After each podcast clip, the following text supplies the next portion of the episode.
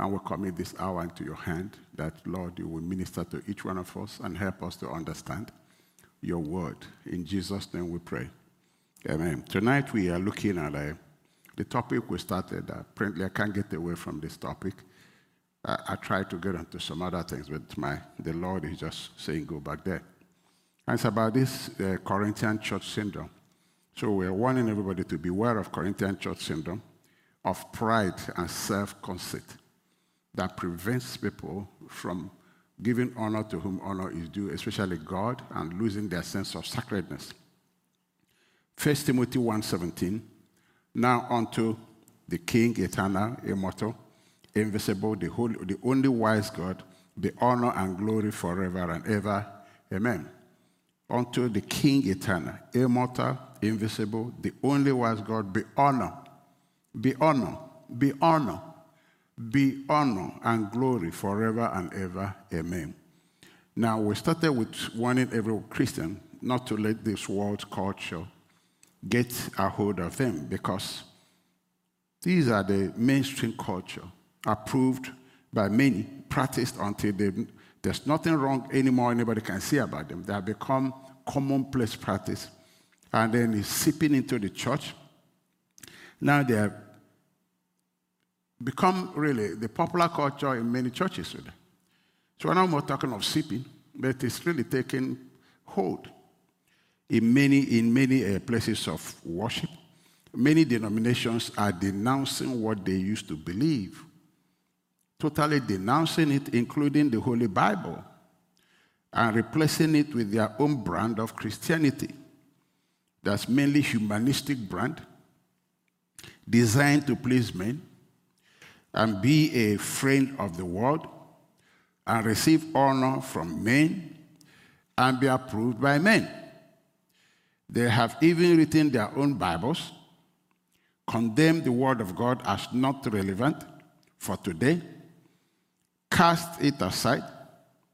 And their authority for all of this are men who claim intellectual achievement and scholarly prominence.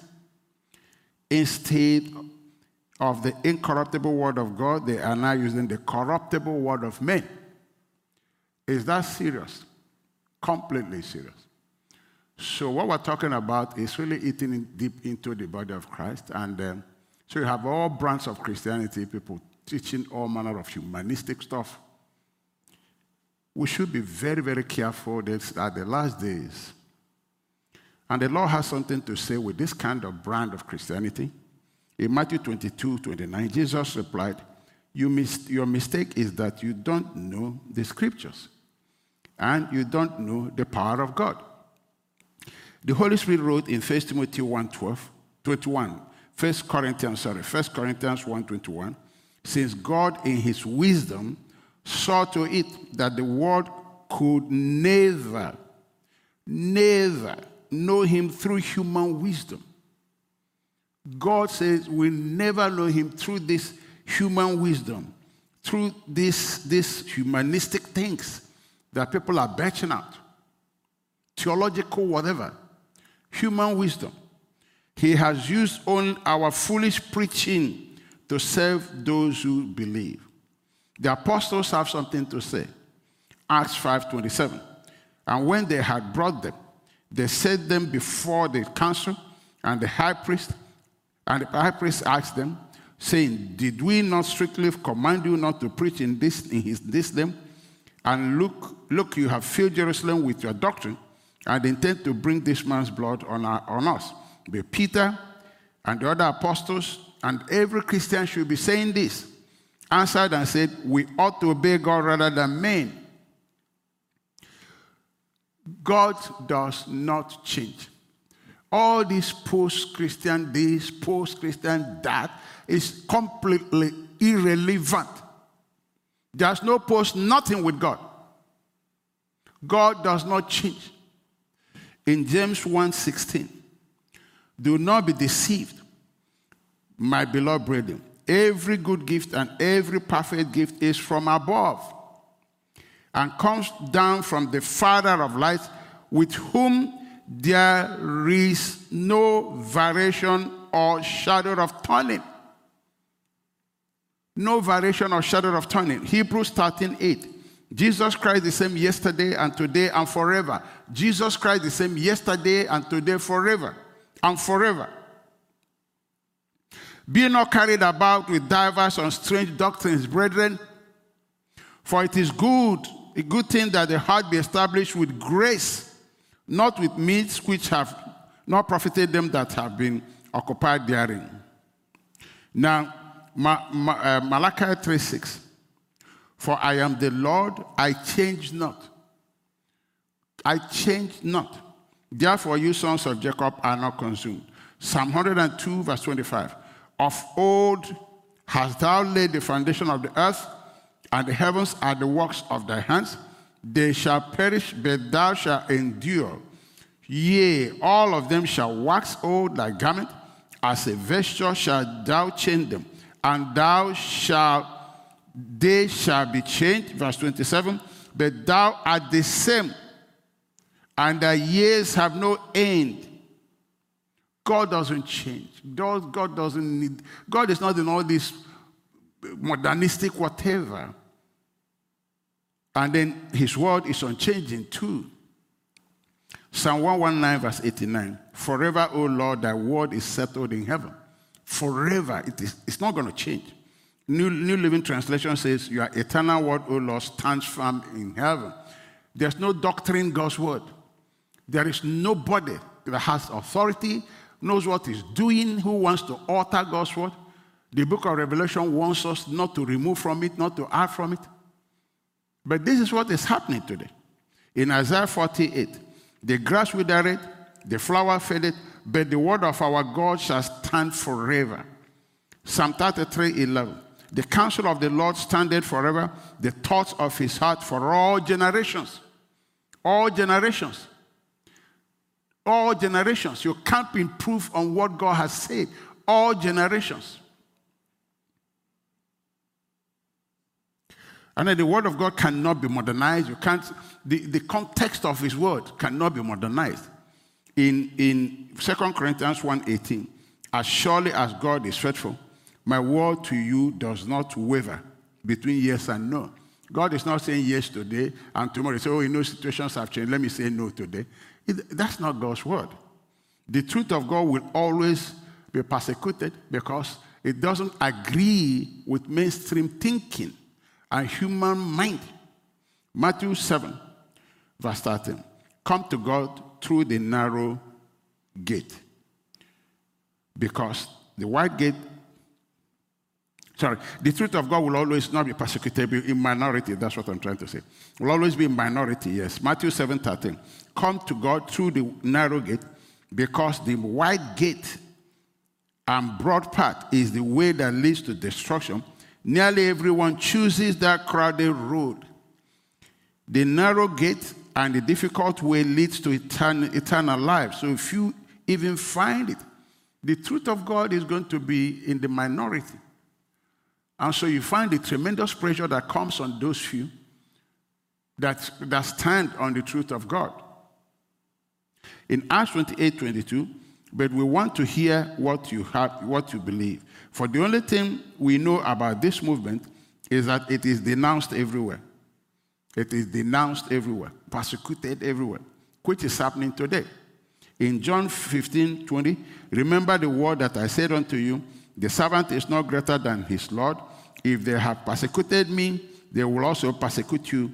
If they have kept my sayings, they will keep your sayings. So, under such tremendous pressure from mainstream culture that is ungodly,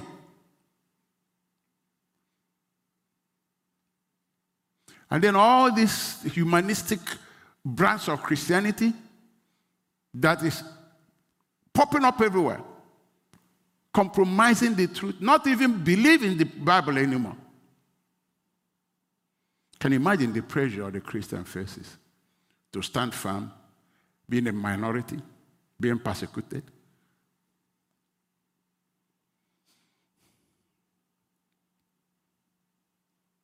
So we see that this mainstream culture, because of its number, approval by men, approval by the society, practiced now for years that it looks like there's nothing wrong with it. The Christian has to be aware of these things. So that what happened in the Corinthian church doesn't happen to you. Because it was like that until the culture of the, of the world began to seep into the Corinthian church. And all manner of things they were doing in the world began to take place in the Corinthian church. And then we, we're focusing on the issue of honor and respect because this is key.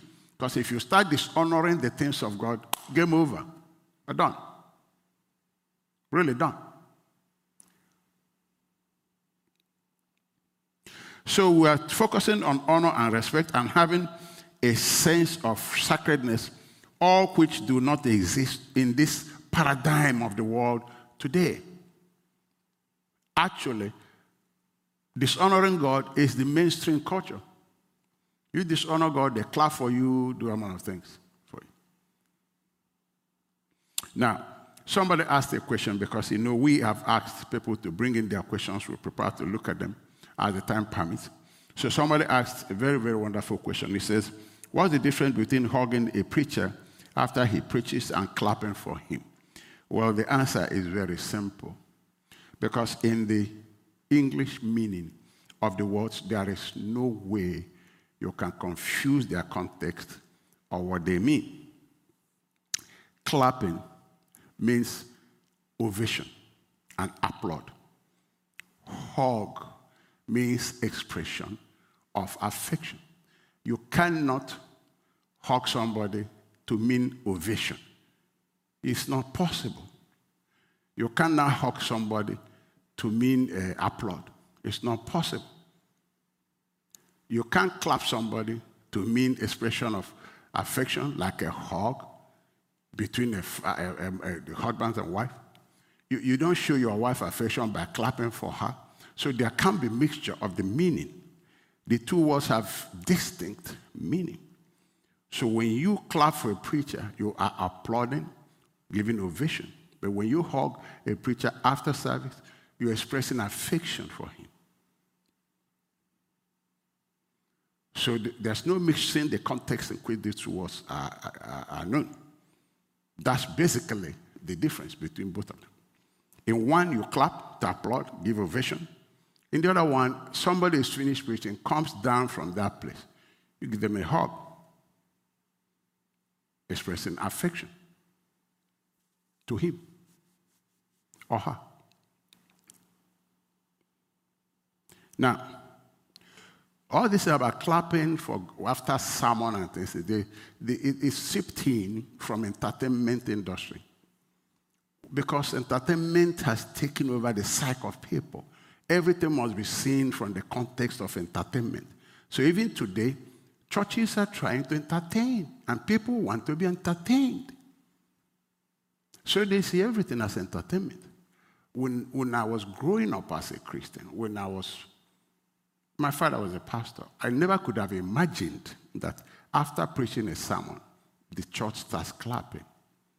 The, the kind of atmosphere in which we grew up, if somebody made noise during sermon, everybody would say, Stop, it's sermon time.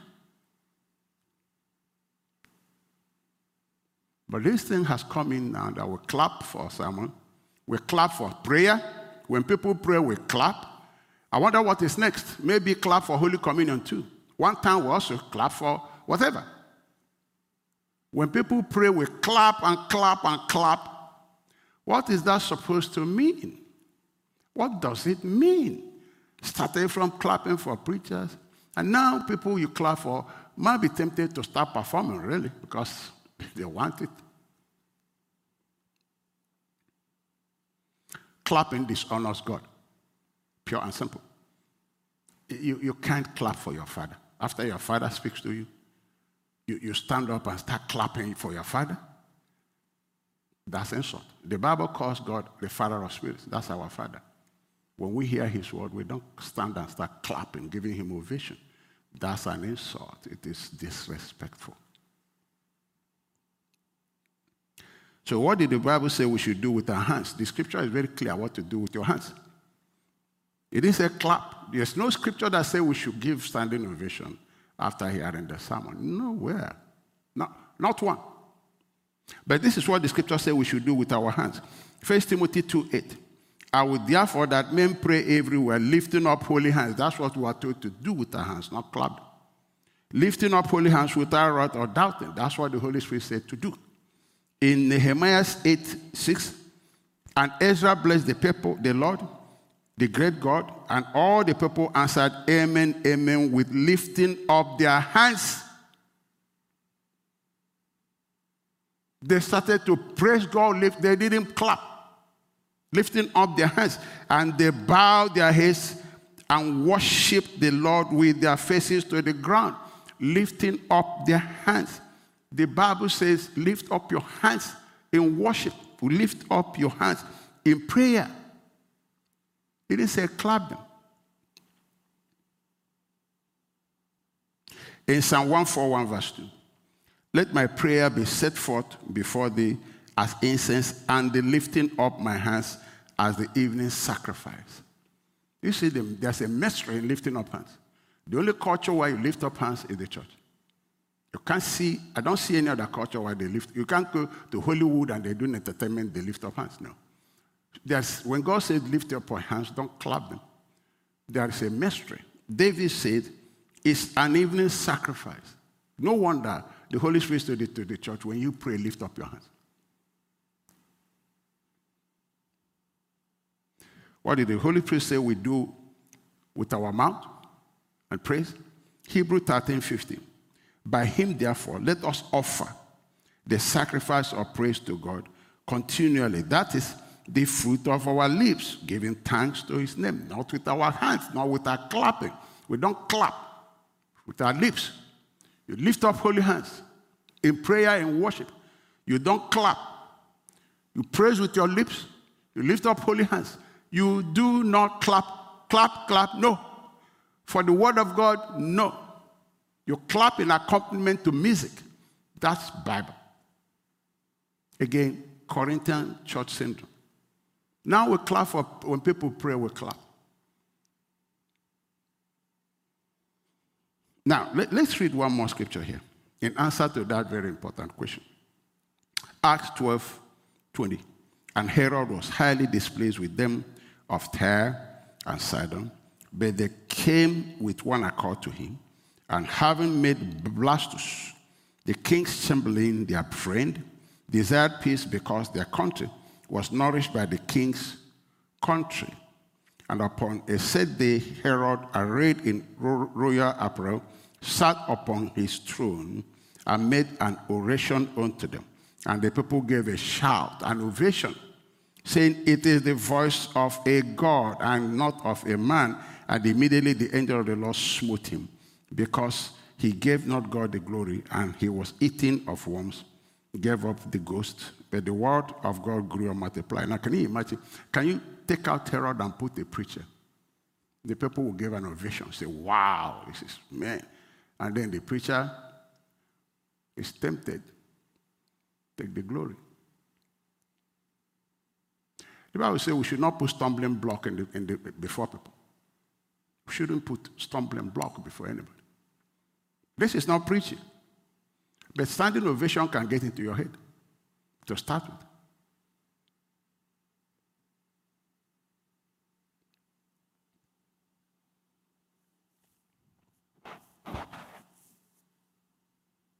This is how God wants us to treat His word. Isaiah 66 2. For all those things had my hand made, and those things have been, said the Lord, but to this man will I look, even to him that is poor and of contrite spirit. God wants us to hear his word, repent, respond to it. Let it change our heart. Let it circumcise our heart. That's what God wants it to do. What God wants is response, obedience. Do what I said. He doesn't want clapping. Now, after clapping, you don't do it. What use is that?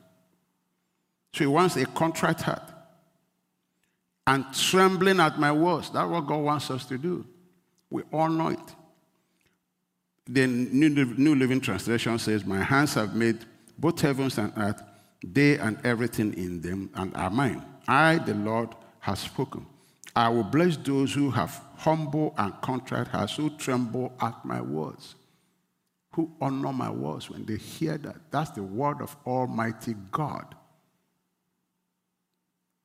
We should treat his word like we treat the presence of God. We should treat his word like we treat the, the, the name of God. God even exalted his word above his name. We should treat it with the same respect as we treat the presence of God. Revelation 19 13.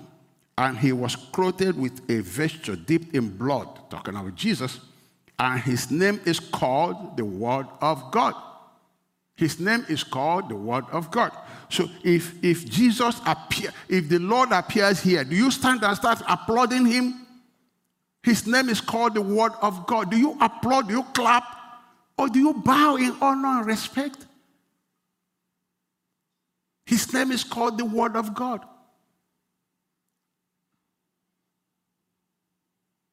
Remember, in the beginning was the Word, the Word was God. So we should give the Word of God the same reverence we should give God as if He was standing here, as if Jesus was standing there, and His name too. So I've answered that question. So let's continue.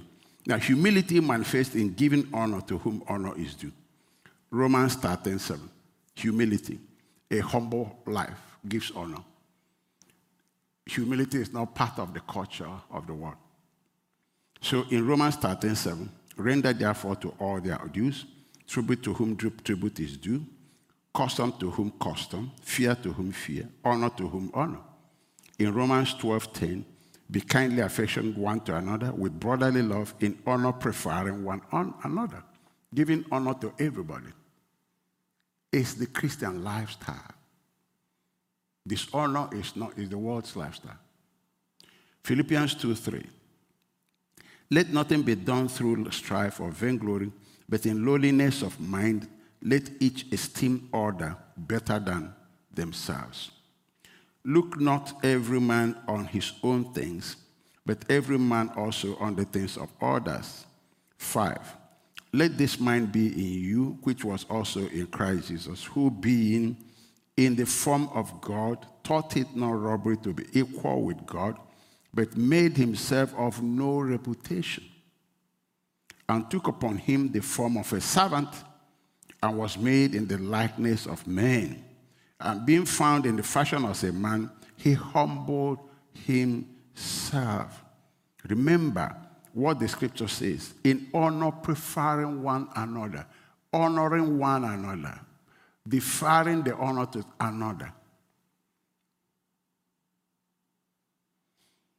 Pride and dishonor go hand in hand, and they blocks faith. Those who have no plans to honor God, no plans to listen to, to do what God says, they, they don't seek praise from men. They don't care as long as men praise them. They don't really care what they do with the word of God. So in John chapter 5, verse 39, you search and investigate and pore over the scriptures diligently because you suppose and trust that you have, you have eternal life through them. And these very scriptures testify about me. The very scripture reveal Christ. He is the Word of God. He is the Word of God. When you hear the Word of God, understand who you're talking about. See, it testifies about me. Verse 40 and still you are willing but refuse to come to me so that you might have life. 41. I received that not glory from men. I crave no human honor. I look for no mortal fame, but I know you and recognize and understand that you have not the love of God in you. I have come in my Father's name and with his power, and you do not receive me. Your hearts are not open to me you give me no welcome. But if another comes in his own name and his own power, and with no other authority but himself, you will receive him, give him your approval. How is it possible then for you to believe? How can you learn to believe? You, you who are content to seek and receive praise and honor and glory from one another, and yet do not seek the praise and honor and glory which come which come from, uh, from Him, from God, who alone is God, from Him who alone is God. So when people are not interested in honoring God, They're not interested really because they don't want to honor God and they don't care what God thinks about them. So they want, they prefer what people think about them. So they go to the world and the world praises them, gives them accolades, gives them acceptance in place of work. You know, the friends, they have all these wonderful friends in the world. They don't care about what God thinks. The Bible says it's not possible for you then to believe the word of God in that state of mind. It's not possible. It is not possible. You can't believe the word of God. Now, you see why a lot of Christians can't understand scripture. Neither can they believe it because they're not interested in it. Let's call it spade a spade. They're really not interested in it. There are other things that bother them, not the word of God. And so it blocks you from having faith. When it blocks you from having faith, it blocks you from receiving the things of God. Mark 4:24. Pay close attention to what you hear. The closer you listen, the more understanding you will be given, and you will receive even more. 25. To those who listen to my teachings, that's who honor it, more understanding will be given to them. But those who are not listening, even what little understanding they have will be taken away from them. So, how do you have faith for anything? Aren't you going to, where do your faith coming from? Where is it going to come from? Mark 7 6. Jesus replied, You hypocrites, Isaiah was right when he prophesied about you, for he wrote, These people honor me with their lips, but their hearts are far from me. Why? Their worship is fast. He said, I'm not even interested in their worship. For they teach man made ideas as commands from God. They're not interested in what God said. They just make up their, their Christianity as they go. They just make it up as they go. They're trying to justify their worldly positions and what they do. They just make it up as they go. Jesus said their worship is fast. I'm not interested in what they do. Can you imagine being in that kind of relationship with God? Just because you're not interested in what God thinks about you.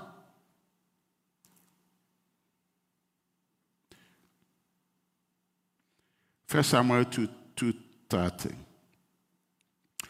Wherefore, the Lord God of Israel said, I said indeed that my house, the house of thy father, should walk before me forever. But now the Lord said, Be it far from me, for them that honor me I will honor, and they that despise me shall be lightly esteemed. We should, we should um, try to honor our spiritual leaders whom God have appointed to lead us. Your life center leader is your leader. Your Sunday school teacher leads you. Your head of, head of ministry leads you. Your sessional leader leads you. Your father in your house leads you. It's your, is your leader. Your pastors lead you. We should try, we should live a humble life that honors them. If you can't honor them, you can't even honor the God they represent. Jesus said, if they reject you, they reject me. You can't. You will not be able. So in 1 Timothy 5 17, let the elders who rule well be counted worthy of double honor. Counted worthy of double honor, not dishonor, not disrespect, not dishonor. That's the world standard of doing things, not the church. Especially those who labor in word and doctrine. The, the Holy Spirit count them worthy of not just honor, double honor. Double honor, not just regular honor, double honor. Now you see, familiarity will breed contempt. Some people have become too familiar with God and Bible. They've been there a long time. They come to church and they, they, they, they just lost their sense of sacredness. Familiarity normally will breed contempt. I remember when my first pastor, a, a man I respect tremendously, Pastor Kumi, very wonderful man of God. When he was teaching us this, I didn't understand him. I keep telling people there are certain things your pastor will teach you. You don't understand it. Keep quiet, keep growing. Just keep growing. You will understand it with time. I didn't get what some of the things he was saying, I didn't understand it, but now it's clear to me what he was saying. He used to tell us that familiarity has made many Christians lose their sense of respect and that is blocking their blessing. So I was wondering, what's he talking about? He talked about how even his, their leaders, he stopped them from coming his house, to his house and things because he said he was blocking them from being blessed because they have become too familiar now and lost their sense of respect for their leader.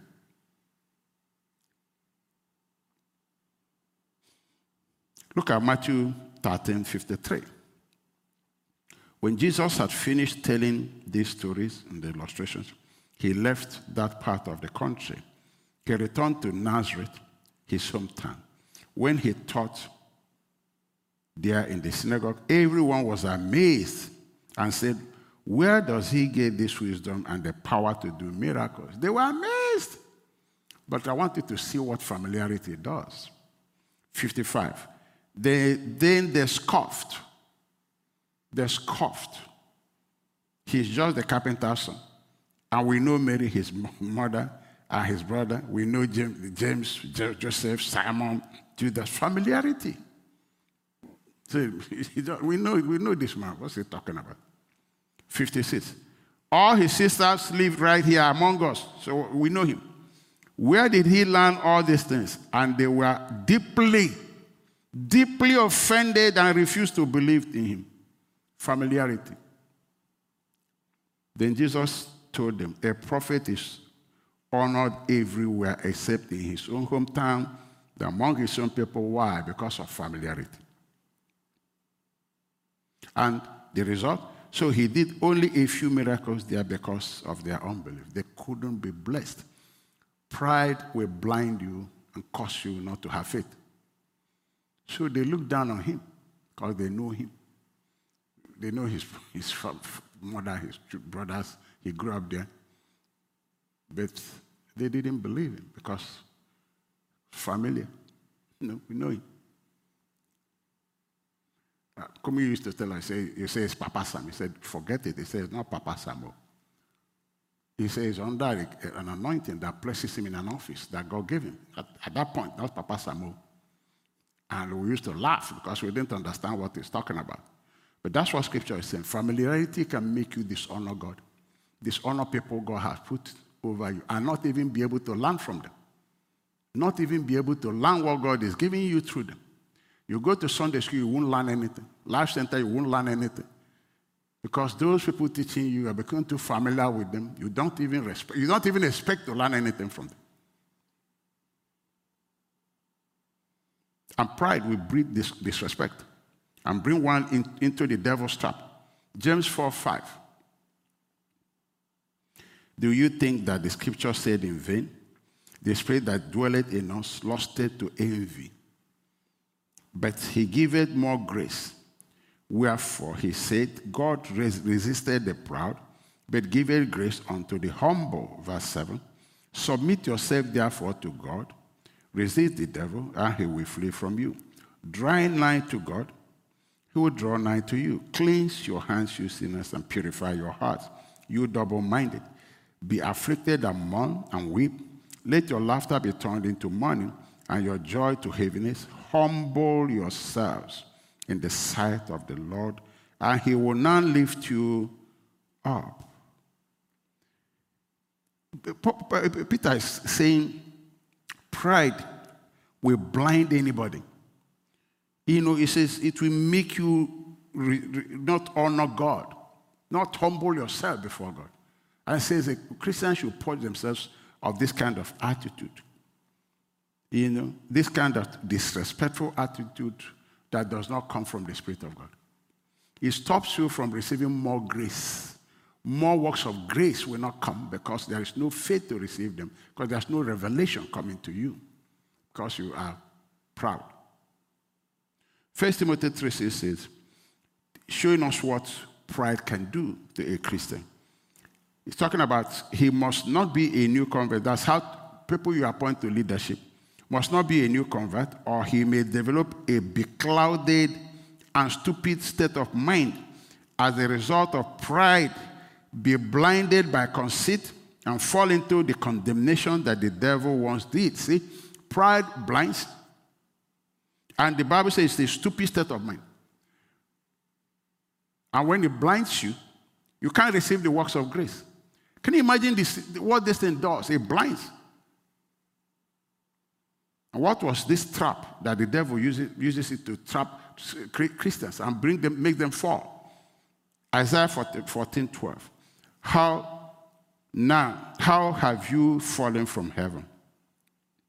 O light bringer and daystar, son of the morning, how you have been cut down to the ground, you who weakened and laid, bare, laid low the nations, O blasphemous satanic king of Babylon and you said in your heart, I will ascend to heaven, I will exalt my throne above the stars of God, I will sit upon the mount of, assembly in the uppermost north.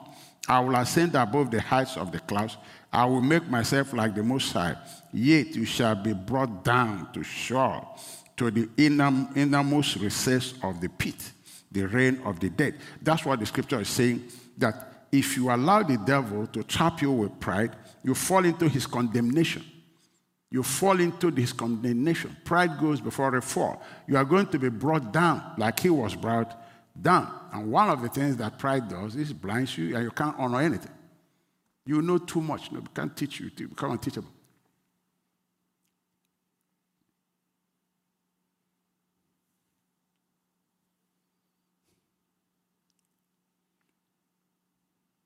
Now let's look at the Lord Jesus Christ himself. Our Lord, our example. Hebrew 5 7. Very humble heart. No reputation. Honor the Father. Hebrew 5 7. See what he said there.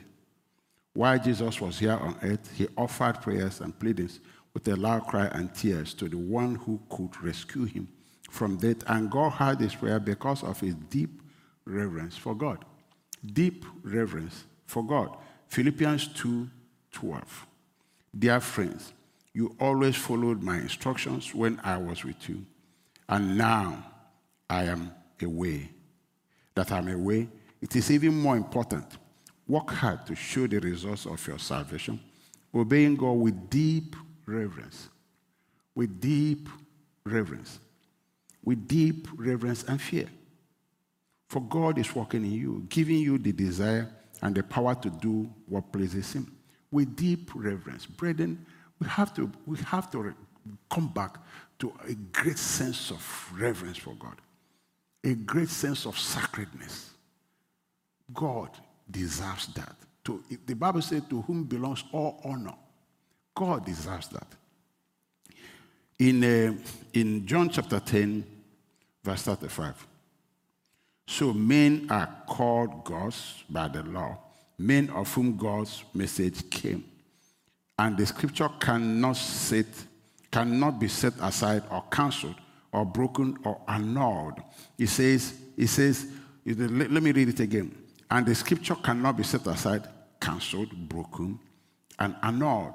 When you dishonor God's word, you, you set aside his word.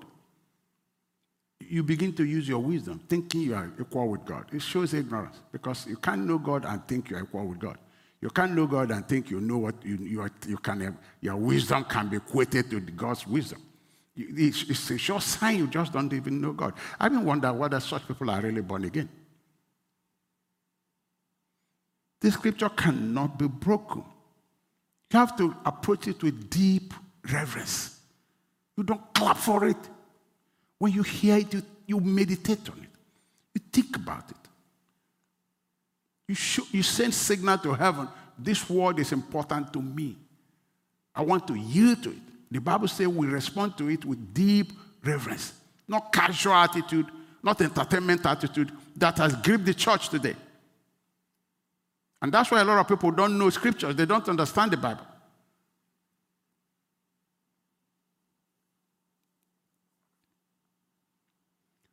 Our Lord Jesus never tried to change the word because he knew it was God's word. He never tried to replace it with his intelligence, with his know how, because he respected his father. Deep reverence. Deep reverence. John 14, 24. He that loveth me not keepeth not my word, my sayings.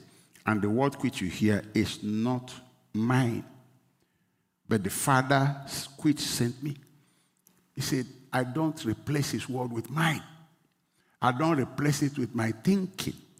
Many replace the word of God so easily. They don't even bother. Oh, they don't care. Because this irreverence has eaten deep from the world. Again, is a result of carnal mindedness and ignorance combined.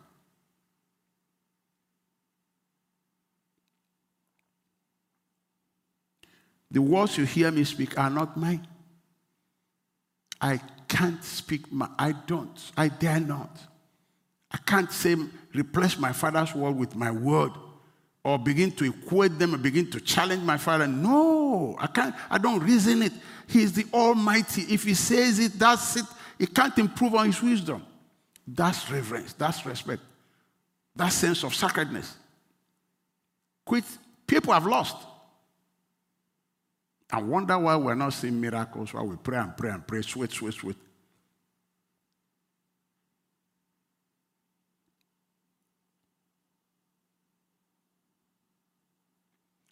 In John 5 30.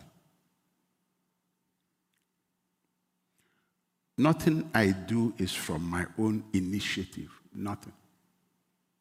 For as I hear, as I hear his word, that's it. As I hear the, the judgment passed by my father, I execute the same judgment. What, as I hear, I honor it. Don't question it. Don't try to subject it to any kind of scrutiny. As I hear, I judge it. I follow it. And my judgments will be perfect because I can't do nothing of my own. I don't, I don't try to. Rep- my father says this, that's it. That's it. I've always said to people there are three things you have to know if you really want to go far with God. You have to be quick to repent. Quick, when you hear his voice, don't harden your heart. Respect it as the word of the Almighty God. Don't, don't rationalize and try to find a way to do your own stuff. That's serious disrespect to God. That's dishonor. That's total dishonor. Be quick to repent. Be quick to forgive people very easily forgive people and very easily believe God. You will go too far. Very easily, it's not too difficult. Very easily, if God, if you hear the word of God that says, start respecting me, you just, Lord does it. And then forgive people easily. Very, because we were all forgiven very easily. Very easily forgive. Um, just forgive, for God's sake. Just stop all these arguments. Forgive easily and then believe God very easily, very, very easily, you go far with God. You will see wonders in your life. Dishonor has affected a lot of people. I've wanted to teach something else, but the Lord said, No, you go back there. I was desiring later, hungry to teach something else. The Lord said, You go back there. This is affecting my children.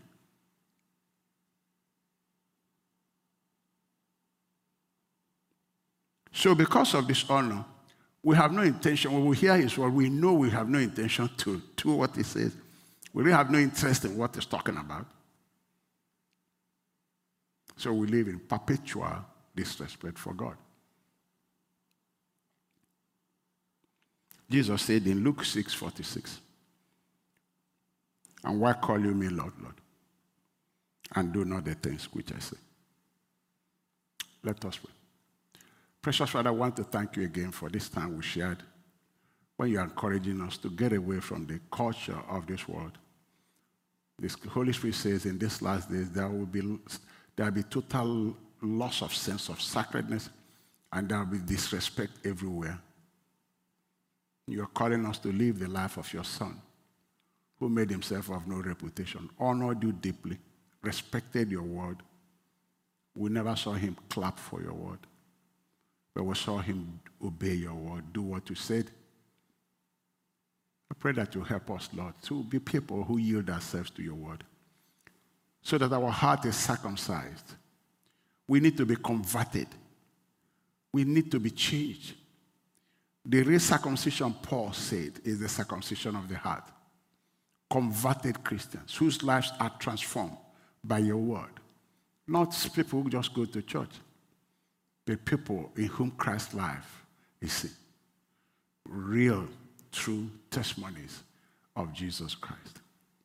Help us to hear, help us to understand, help us to respond. In Jesus' name I pray.